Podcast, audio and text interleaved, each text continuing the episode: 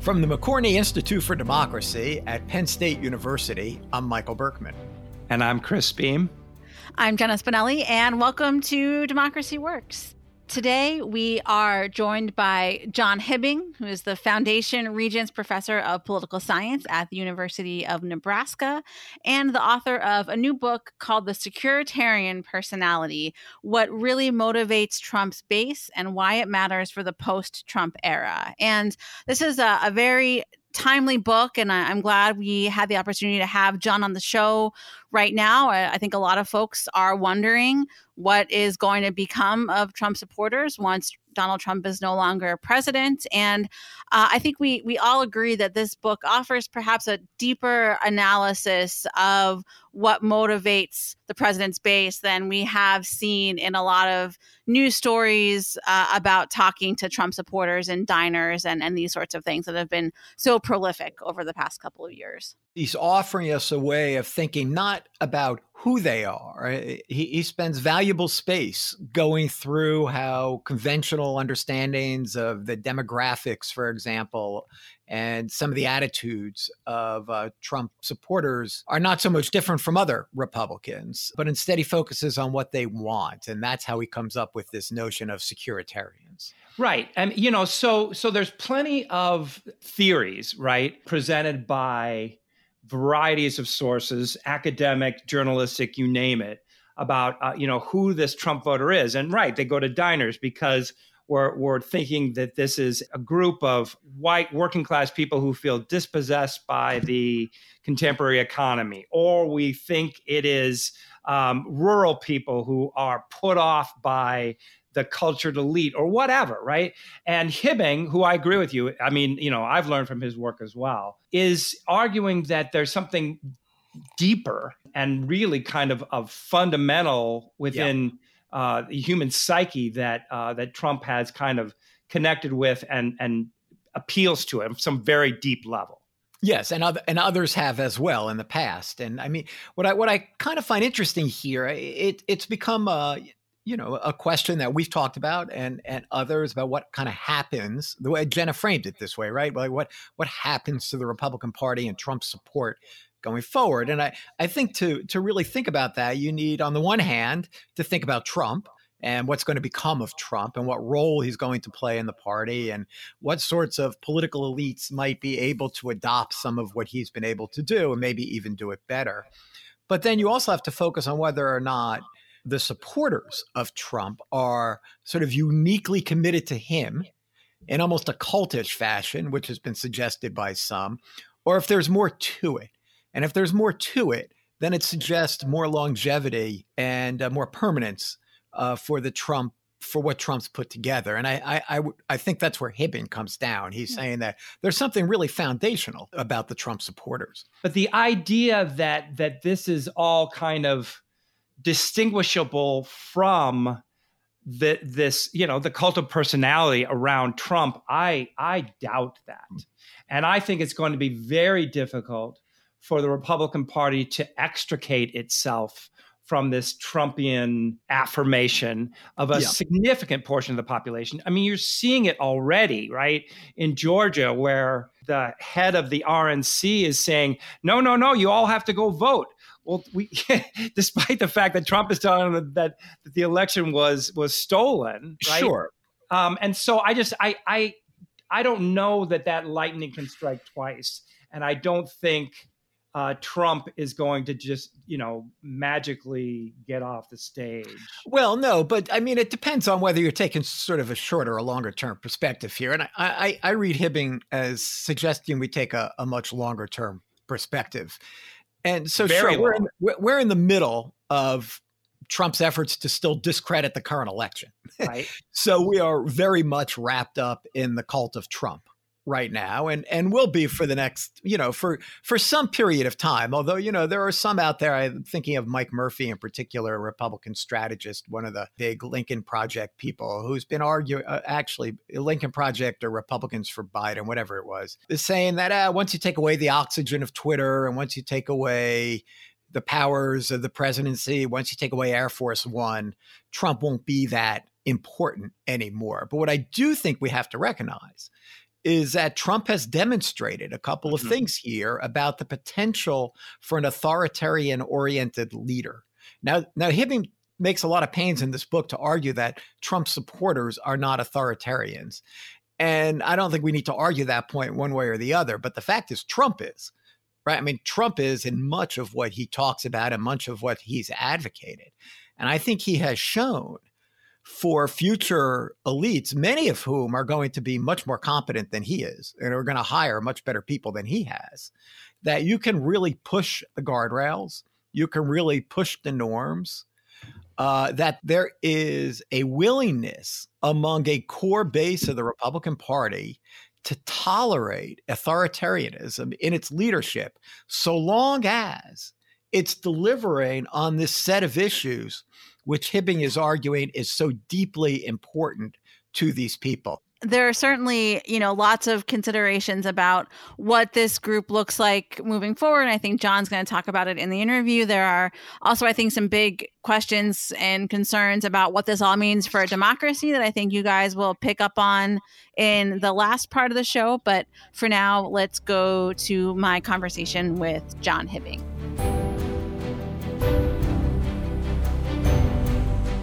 John Hibbing, welcome to Democracy Works. Thanks so much for joining us today. I'm happy to be with you, Jenna.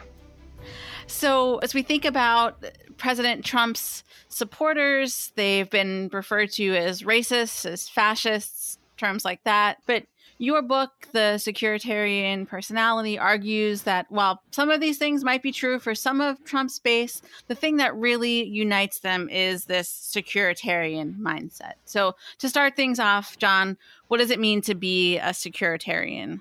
Well, um, it, it is a word that I wanted to use to contrast with authoritarian, which is the the most commonly applied phrase, I think, to Trump supporters. But uh, my notion of a securitarian is somebody who really desires security, but a very specific kind of security. It's not security from climate change or uh, coronavirus, uh, things that are are uh, non-personal, but rather it, it applies to human beings. It's it's bad guys, it's outsiders, people who aren't like us. Uh, and the securitarians have a very specific idea of who's an insider and who's an outsider. And it's just what you might imagine the kind of core American, you know, uh, Christian, long term, patriotic, uh, probably white uh, individuals. Uh, those are insiders. And anybody who's an immigrant or a protester or Colin Kaepernick or, you know, from, from another country, these are outsiders. And so the security they desire is not a generic form, but it is security from these uh, embodied outsiders. Yeah, and so how did you arrive at at this this definition? Was it something where you kind of went into this this research and this book project with this this idea in mind, or did it come about through the the, the work that you did for the the book and your related research? Yeah, good question. Because actually, it is a little bit of a shift for me. I had a previous work where I, uh, I guess, in conjunction with a lot of political psychologists, agreed that people on the right tended to be just a little bit more uh, worried about security and and uh, fearful of of life in general, of of anything negative, uh, disgust, or or any anything that they would worry about. You know, in, in a way, this is a narrowing of the focus. I think uh, I, that's not true, in my opinion. That that conservatives and now especially I'm focusing on Trump supporters are just generically more fearful. Some of the survey items I had was, are you uh, worried about uh, natural disasters or death or clowns, you know, any kind of non-political generic thing. And actually, liberals tended to be more concerned about those generic things than uh, than conservatives, and especially Trump supporters. But then, uh, you know, the more I looked at the survey data, the more it became clear that when you focused on things like the might of foreign countries such as China, immigrants, people taking away your guns, uh, you know, anything that, that really represented these impersonated uh, outside threats. That's where it was. So uh, it, it is a little bit of a shift for me, and it did, to answer your question, it did evolve from the the focus groups and the surveys, the national surveys that I did for this book. And it's also been interesting to to think about, you know, how much of this was kind of deliberate on the part of of Trump and his campaign versus you know how much of it was just his natural personality that these folks just seem to to gravitate toward. Do do you have thoughts on that? You know how much of this was was intentional versus what's just innate about Trump himself? I do have thoughts, and in my opinion, this is this is Trump. You know, I, I, I don't agree with those who say, "Oh, he's a, a, clever guy and he's really you know got his finger on the pulse of this," and he said, "I can uh, I can play with these people." I think I think securitarians are very astute at sizing up people who are with them and people who are against them. And they can spot a phony. And, you know, they thought, let's, for example, John McCain, Mitt Romney, the most recent uh, non Trump Republican presidential candidates, I don't know if they thought they were phonies, but they didn't think they were truly securitarians, regardless of their record on on immigration. And they look at Trump and they say, "Here's a guy who feels it in in his bones." And I think this is this is why they resonate with him. You know, I go clear back to Donald Trump's actions with regard to the Central Park Five. You know, long before he became a political figure, he was spending his own money to claim that these five African American uh, youth were were guilty when when they were exonerated. And you know, so I, I don't think he's putting on airs at all. This he's he's not playing a game. He's not playing a role. This is Donald Trump. And I think if he were playing a role, I'm pretty sure that a lot of these securitarians would be able to spot it. Yeah, and so was it the case that prior to Trump, in the you know uh, Mitt Romney, John McCain era, even maybe going back to, to Bush or or further than that, that the that the Republican Party kind of kept these securitarian forces at bay or tamped down? I think uh, you'd have to go back to George Wallace, who really wasn't running as a mm-hmm. Republican in 1968, to find somebody who I think would tap into these securitarian tendencies the way Donald Trump has. So these individuals are voting, they care about politics. They weren't completely you know isolated from the political regime but boy they they didn't really uh, identify and uh, resonate with the Republican candidates the way they have with with Donald Trump. So I think you know it was a, a bit of an uneasy alliance. They were there, yeah, sure, certainly the Republicans were speaking to them more than the Democrats, but nobody really spoke to them the way Donald Trump has. One of the things that we saw in the most recent election was an increase of support for Donald Trump from African Americans and Latinos. Um, do you think that this is a, a case where you know some of these folks are coming into this securitarian tent or they're kind of being welcomed in as insiders? I do um, yeah, and, and uh, thank you for bringing that up. That's a point that often gets missed. But yeah, if you think about it, if I'm right that this is a kind of evolutionarily deep thing, there's no reason that there should be massive differences in the degree to which people are securitarian, depending on whether they were Hispanic, African American, white, you name it. And so uh, I think that's true. But obviously, um, African Americans, especially, and Hispanics to a lesser extent, have been strongly supportive of Democrats more than Republicans. Well, I think a lot of that is simply because if you are yourself an outsider, it becomes pretty difficult to to buy into the Republican agenda. But if you look at their actual beliefs, which I, I did in one of the chapters of the book, uh, if you compare the, the beliefs of whites, blacks, and Hispanics, it's amazing the extent to which blacks do have some fairly securitarian attitudes. It's not just things like on uh, abortion and and gay rights, which have kind of long been noted that that African Americans were not as supportive as as white Democrats. But it goes deeper than that. And some of the questions that I like to ask about how important is it for a country to be strong? Blacks are much more likely than whites to, to say that it is important for a country and for an individual, by the way, to be strong and to be vigilant and all these kinds of things that I use to measure securitarian personality. So yeah, and I think what, what might happen is as racial and ethnic minorities become more accepted into the mainstream, then I think it's going to kind of allow them to display their, their securitarian tendencies. So it didn't surprise me a lot that you saw a little bit of a drift from uh, racial minorities toward Donald Trump from 2016 to 2020.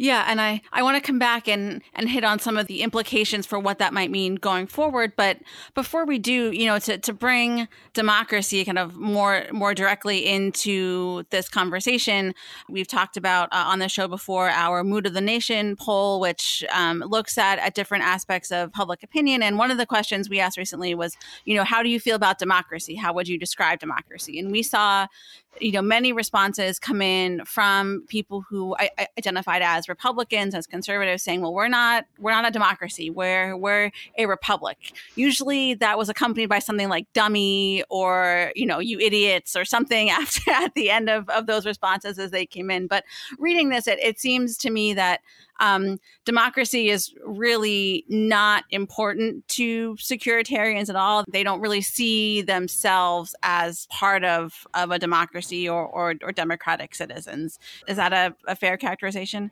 Yeah, I, I had a, a couple of questions in the survey that I kind of liked. One was, uh, if you had a choice between uh, living in a democracy and living in a secure society, which would you do? And Donald Trump supporters, or I call them venerators, uh, heavily came down on the side of, of security. Liberals, moderates, and even most conservatives who were not Trump venerators didn't agree with that uh, nearly as much. So I think this is an important point.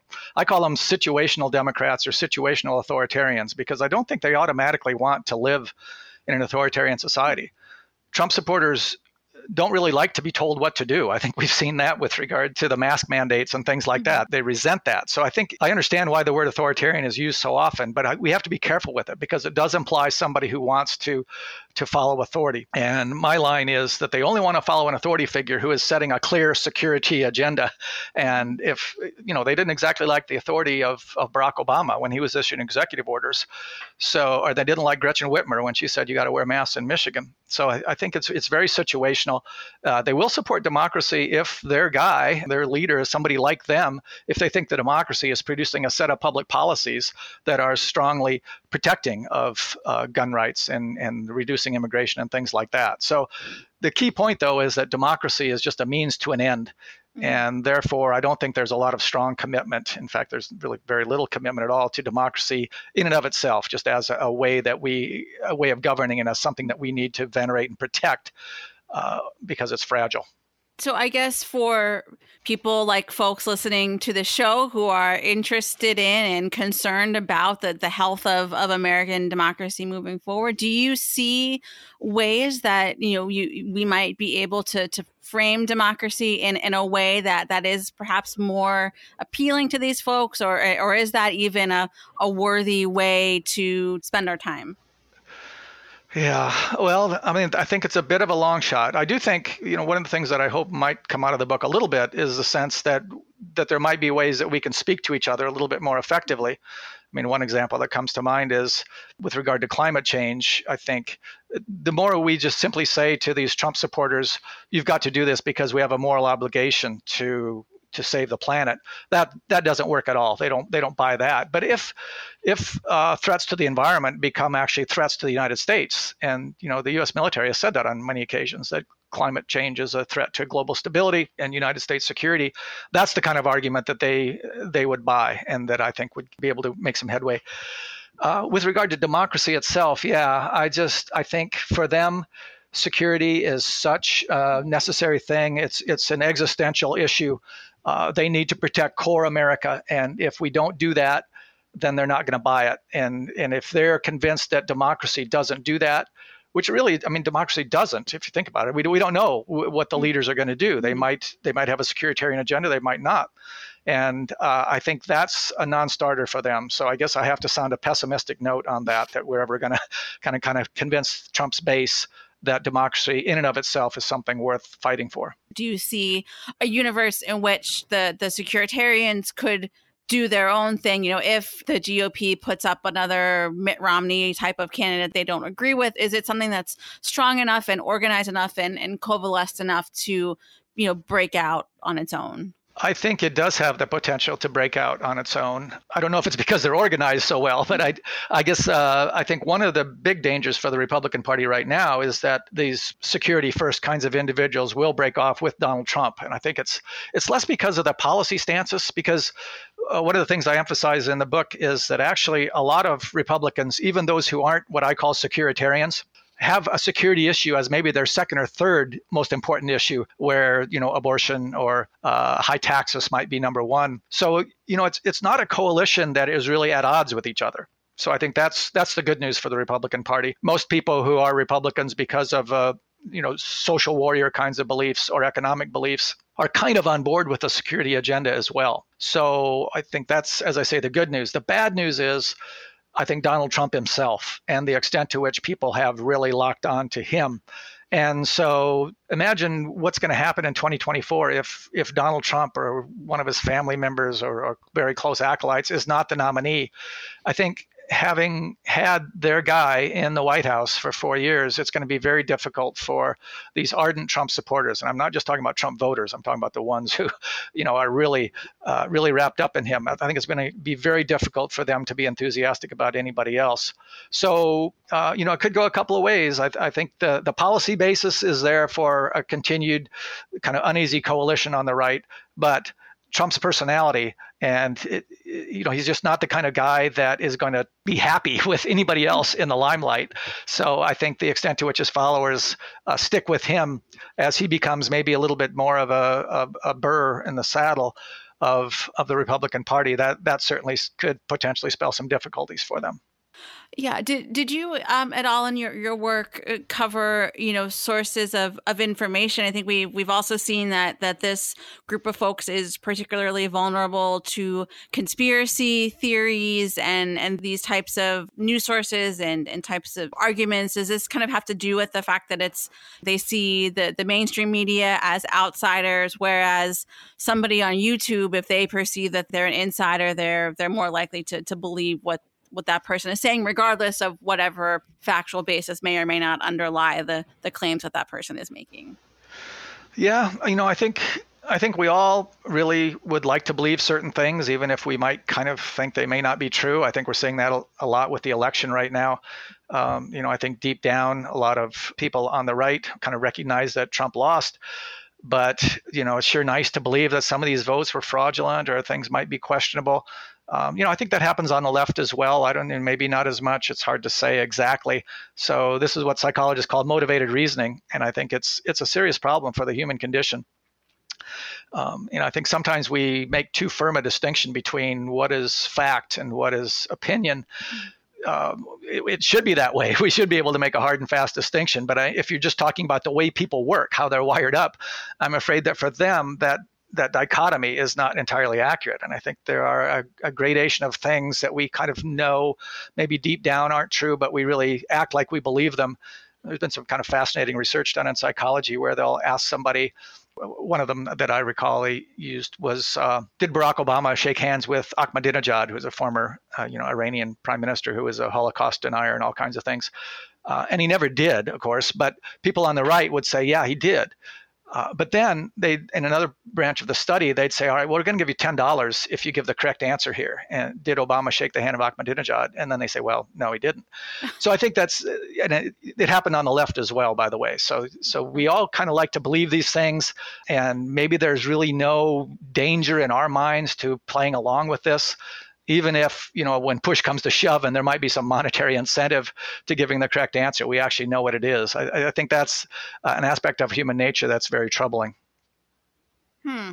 Oh yeah and it, i mean it also you know when we have this fractured media landscape it also becomes problematic for democracy when there's not that kind of shared set of facts and understanding. I know this is also a point that's that's been covered widely uh, um, among political scientists and you know media scholars and those those types of folks. That's right. Yeah, it, it, does really play into that. So you know, in the past, we haven't had the opportunity to just indulge these kinds of inclinations that we have. I do think it's important to recognize that we've always had these, but uh, now, and that's why I don't. You know, I, I, don't. I think we could take away Fox News and and One America News Network and and all the rest, and we'd still have a problem. Mm-hmm. But that's not to say that that these things are are irrelevant. They certainly have created a kind of feedback loop um, that, that uh, certainly exacerbates these divisions that we've been descri- describing. Sure.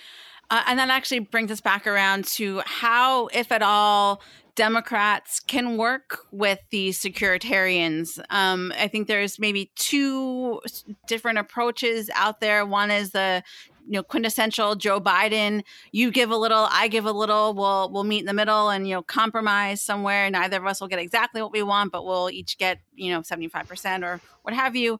The other is maybe the idea coming from the more progressive wing of of the Democratic Party, which is like, no, we should double down on progressive ideas and either build our own base that's bigger than Trump's base, or convince folks that you know maybe if there's there's a way to to wrap some of these progressive policies in a, a different fr- framework that they might actually be be appealing to some of these these Trump supporters.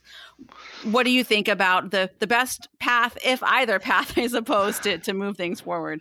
Yeah, you anticipated me. I'm actually gonna gonna argue that neither of those is going to be very successful. Yeah, with, with all due respect to Joe Biden, I don't think that you're ever going to appease the people on the other side, uh, the, the securitarians. They're never going to be able to accept what he is about. And so, in that sense, uh, this may sound odd coming from a political scientist, but yeah, I'm not a big believer in deliberation. I think these sentiments are so deeply wired that uh, and that doesn't mean they're genetic, but it certainly they've kind of become physiologically instantiated, and we have these very deep feelings, both on the the securitarian side and the other side, which I sometimes refer to as Unitarians, without a capital U, not the religious denomination, but the people who kind of see the world as all people being the same, rather than insiders or outsiders. So, in that sense, I just don't think we're going to talk the other side into agreeing with us. On the other hand, I don't think that means, as you kind of uh, described the, the Bernie supporters that we should just go uh, all the way to the left and and um, try to kind of outdo the securitarians on the right.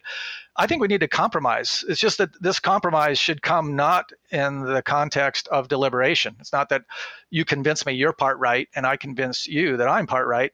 Uh, we do, we have to compromise because we think the other side is just fundamentally wrong, and because they're not going to go away uh, you know, regardless of what happens to Trump in the next few years, this group is going to be there. And calling them racist and, and, ending there is not going to do any good. It's not going to make them any less racist.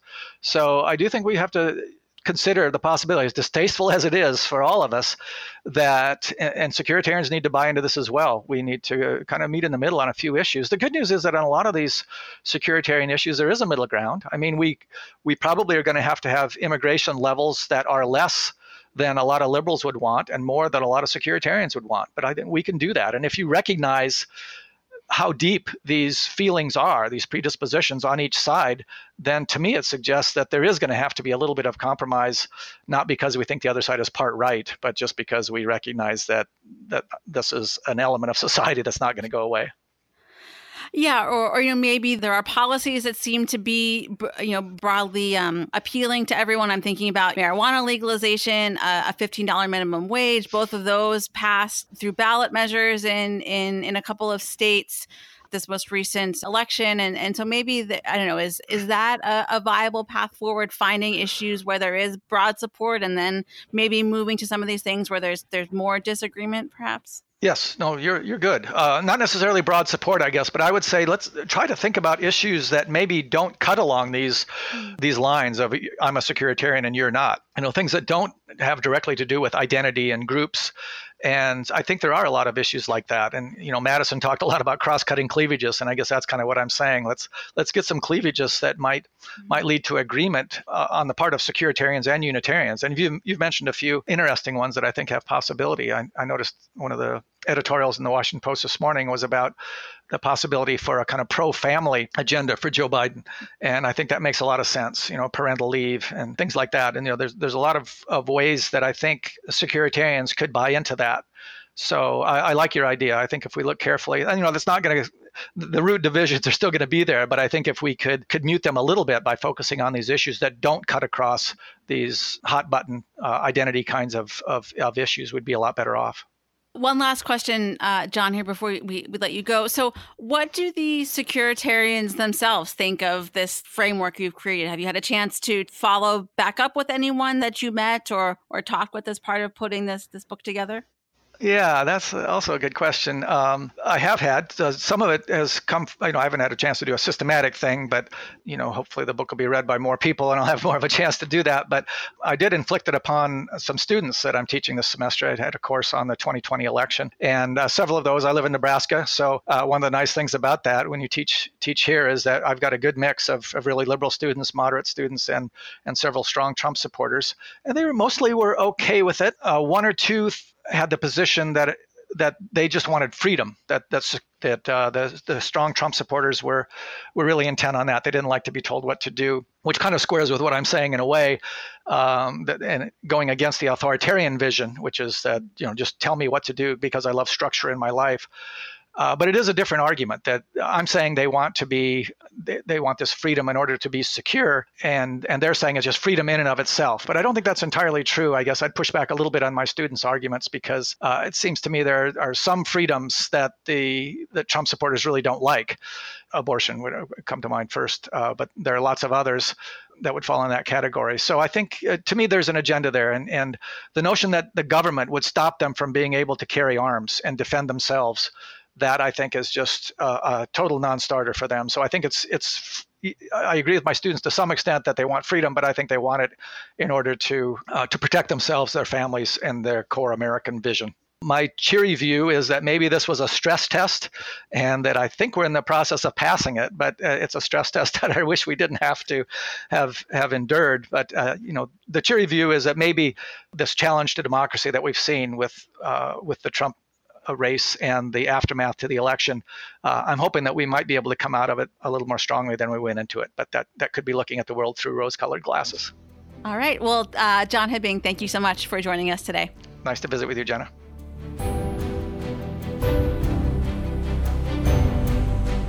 So, Michael, you know, I'm listening to John's argument, and, you know, it recalls other stuff that you and I both know that he's written on. And it's this kind of notion that a lot of what we take to be partisan choices really comes down to our not a partisan makeup, but just kind of our genetic makeup in terms of these fundamental questions. And, and particularly this idea of, of security, right? Right. And it's so, deeply wired. Right. And so, you know, we're going back 150,000 years on the savannah. And so there's some group looming on the horizon. And how do you evaluate that group? Do you welcome them and bring them on in and say, you know, what do you, where's the water buffalo? Or do you shun them, run away, or do you immediately go and attack them? Right. And and this is so deep and so entrenched that there is little to be done about it, right? This is this is like changing your hair color or whether you're right-handed or left-handed, and you know to do to some degree, right? Um, it's so Change, it's changing your hair color these days, Chris, is actually easier than changing whether you're left-handed or right-handed. Yeah, well, temporarily anyway, right? So, but the point is, if he's right about this, and this came out in Jenna's interview, what is democracy for? Right? I mean, he says he just doesn't have a lot of hope for deliberation, and you know, I mean, if democracy is indeed an argument with a marketplace of ideas, and we're going to have this free exchange and come to a point where the the, the truth is great and will uh, prevail if left to herself. I think that's the Jefferson phrase. If that's not true, and if we're arguing in places that we're just never going to connect on this genetic level, then what is democracy? And how does it how how should we understand this process? You know what's new i think about a lot of the work that people like hibbing do is that they try to root some of these differences or cleavages within society uh, deep within our psyches and deep within our genetic makeup and deep within evolutionary patterns as opposed to uh, you know sociologists of the 50s who who might have found it to be more in the distribution of wealth or or land ownership or, or something along those lines. But the point is that there are these deep conflicts in society. And what politics is often about is the extent to which a party system will embrace that conflict by mapping it, or they will negate the conflict by not mapping it. And what I mean by mapping it is that one side, one party takes one side and one party takes the other side, as opposed to Trump, whose genius was in recognizing how to exploit that cleavage by emphasizing this sort of immigration issue in such a way that it clearly placed him and the Republicans on one side. So what Hibbing was saying is that these two sides aren't just going to deliberate around something right that's so deep seated. I think that's kind of how mm-hmm. I'm understanding you're understanding it.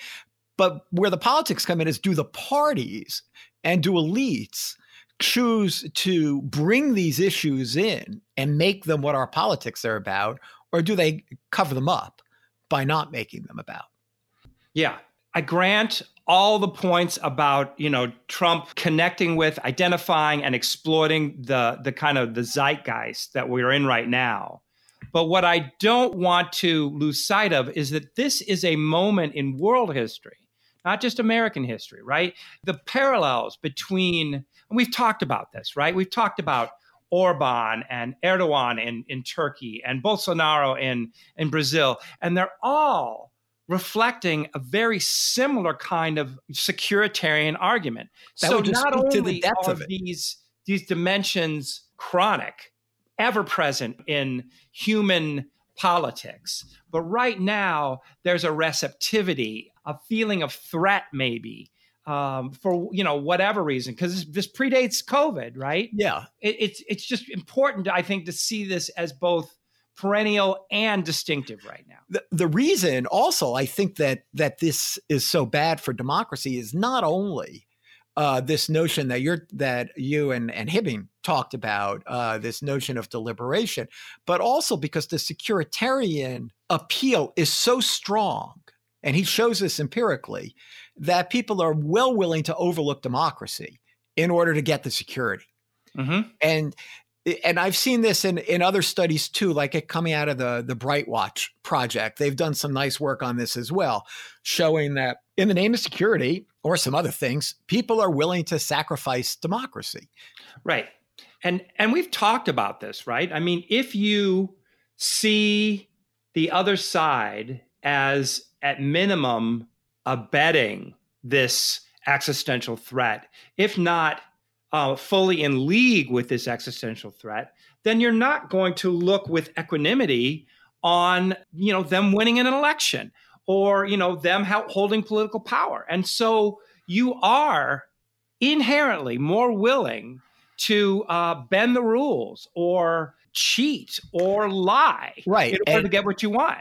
Right but this this this kind of thing like what we're seeing right now and when we talk about trump's power going forward it's not about the entire Re- Trump coalition because the Trump coalition includes evangelicals.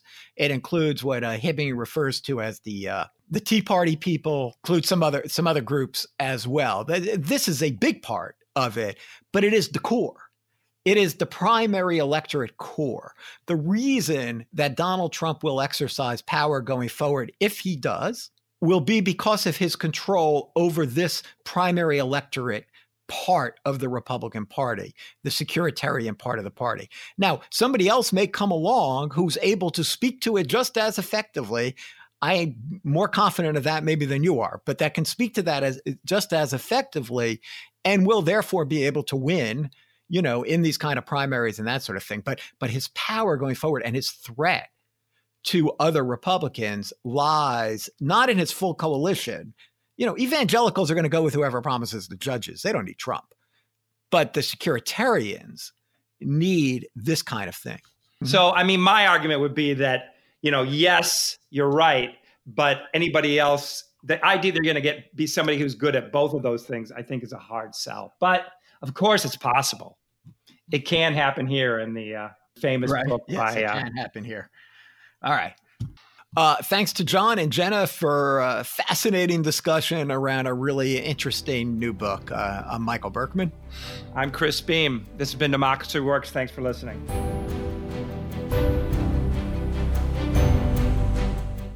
Democracy Works is produced by the McCourtney Institute for Democracy at Penn State and WPSU, Central Pennsylvania's NPR station.